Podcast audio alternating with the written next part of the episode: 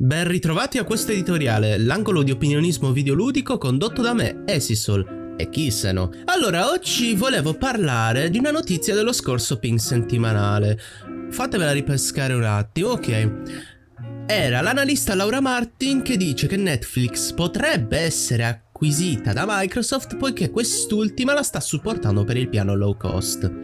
Bene, Innanzitutto ricordiamo che Netflix non sta passando un bel momento, ci sono sempre quelle, quel paio di serie di punta, tipo Stranger Things, che ancora eh, incitano mm, gli acquirenti a farsi un abbonamento, ma al contempo se dobbiamo fare una, un rapporto 0-100, se sono due le serie di punta, le altre 98 fanno tutte cagare al cazzo, a meno che non siano date licenza da qualche altro produttore.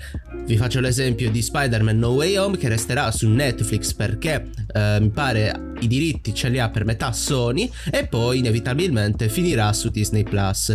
Infatti l'altro problema sono anche i concorrenti, concorrenza agguerritissima sia da Prime Video che da Disney Plus che mm, boh, potrei dire HBO Max non sto a tenere il conto dei servizi di streaming e voi siete qui perché volete sapere quale sarà il prossimo adattamento videoludico. Allora, invece di fare un comparison tra i servizi streaming video, vediamo chi tra le major videoludiche ha a disposizione un asso nella manica cinematograficamente parlando. Nintendo ce l'ha avuto recentemente se avete sentito il ping settimanale sapete che Nintendo ha acquistato uno studio cinematografico che userà principalmente per fare delle cutscene in game per qualche gioco.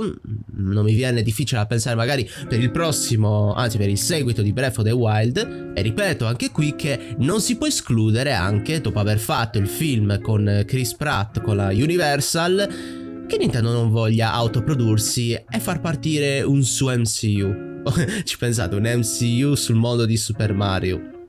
Pazzia. Ma anche su Pokémon. Ragazzi, è Nintendo.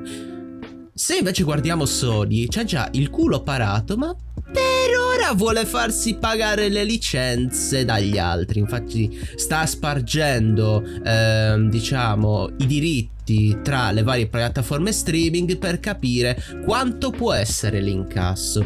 Se invece guardiamo Microsoft, non ha nessuno a disposizione. Tant'è che per avere un accordo con la Paramount e fare la serie di Halo ci ha messo ben 10 anni. Ragazzi, 10. Poi vabbè, se contiamo quelle che stanno sotto ma non troppo, eh, EA, Square Enix, eh, chi è affiliato o ha fatto giochi in collaborazione con Disney, mm -hmm, io ce la vedo Disney fare un film su FIFA, cioè o anche su Apex per dire, o parlando di Square ritentare la strada del Colossal, ma con Kingdom Hearts eh Nomura, eh ma tornando a Microsoft i vantaggi non sarebbero da poco. Perché?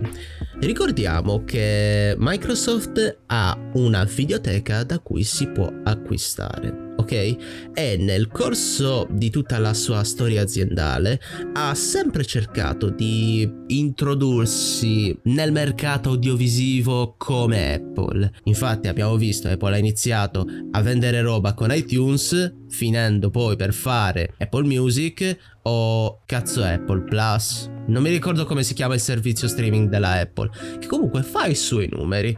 Non sono così alti, però la gente è interessata. Magari si vuole vedere Ted Lasso o... Boh, c'era un adattamento della fondazione, mi pare. Non lo so, io purtroppo vado a periodi se si tratta di guardare film o serie tv, eh? E quindi viene da pensare che anche Microsoft stia tentando il monopolio. Però che non lo voglia rendere palese o far vedere come Disney. Perché? Già acquisendo Bethesda smosse parecchio le acque. L'FTC invece sta sudando freddo perché non sa se approvare o rimandare o negare l'acquisizione di Activision Blizzard. Pensate se poi gli si presenta Netflix. quella è davvero una bella gatta da pelare. Ci sono tantissime persone che vogliono fare in modo che non si ripeta una Disney 2, perché sappiamo che adesso il colosso del topo bastardo non si può fermare ok?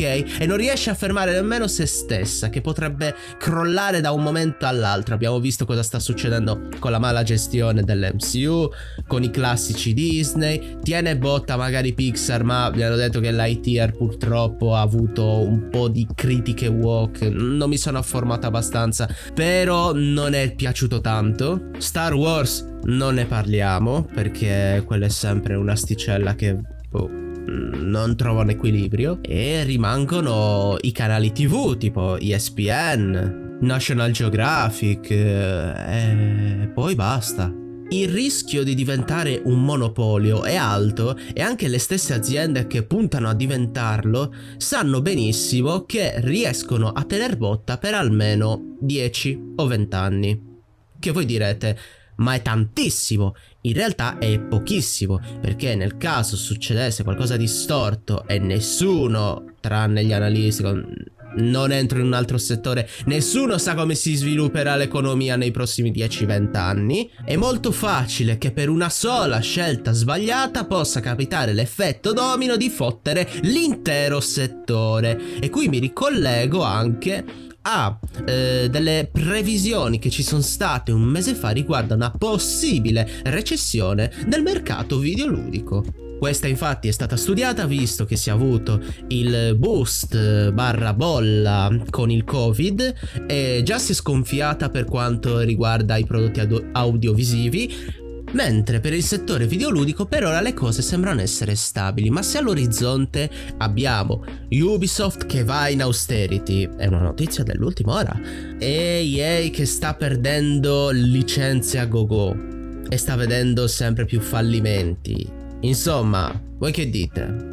Microsoft deve tentare un ultimo acquisto oppure deve iniziare a far lavorare tutti gli studi cioè è ovvio che stiano già lavorando, però non sono ancora entrati al 100% nell'ottica del all-in-one che vuole applicare Phil Spencer dal 2016. E se inizi a includere altri media, buona fortuna. Detto questo io vi invito un po' a rifletterci su, fatemi sapere cosa ne pensate perché c'è il box qua su Spotify per rispondere, c'è la domanda che ne pensi, c'è anche un sondaggio, ora non so che domanda metterò però rispondete ragazzi perché è importante, date feedback. E noi ci vediamo un prossimo editoriale ma anche nelle prossime registrazioni, cose audio, quello che volete, basta che sentiate la mia voce. Alla prossima.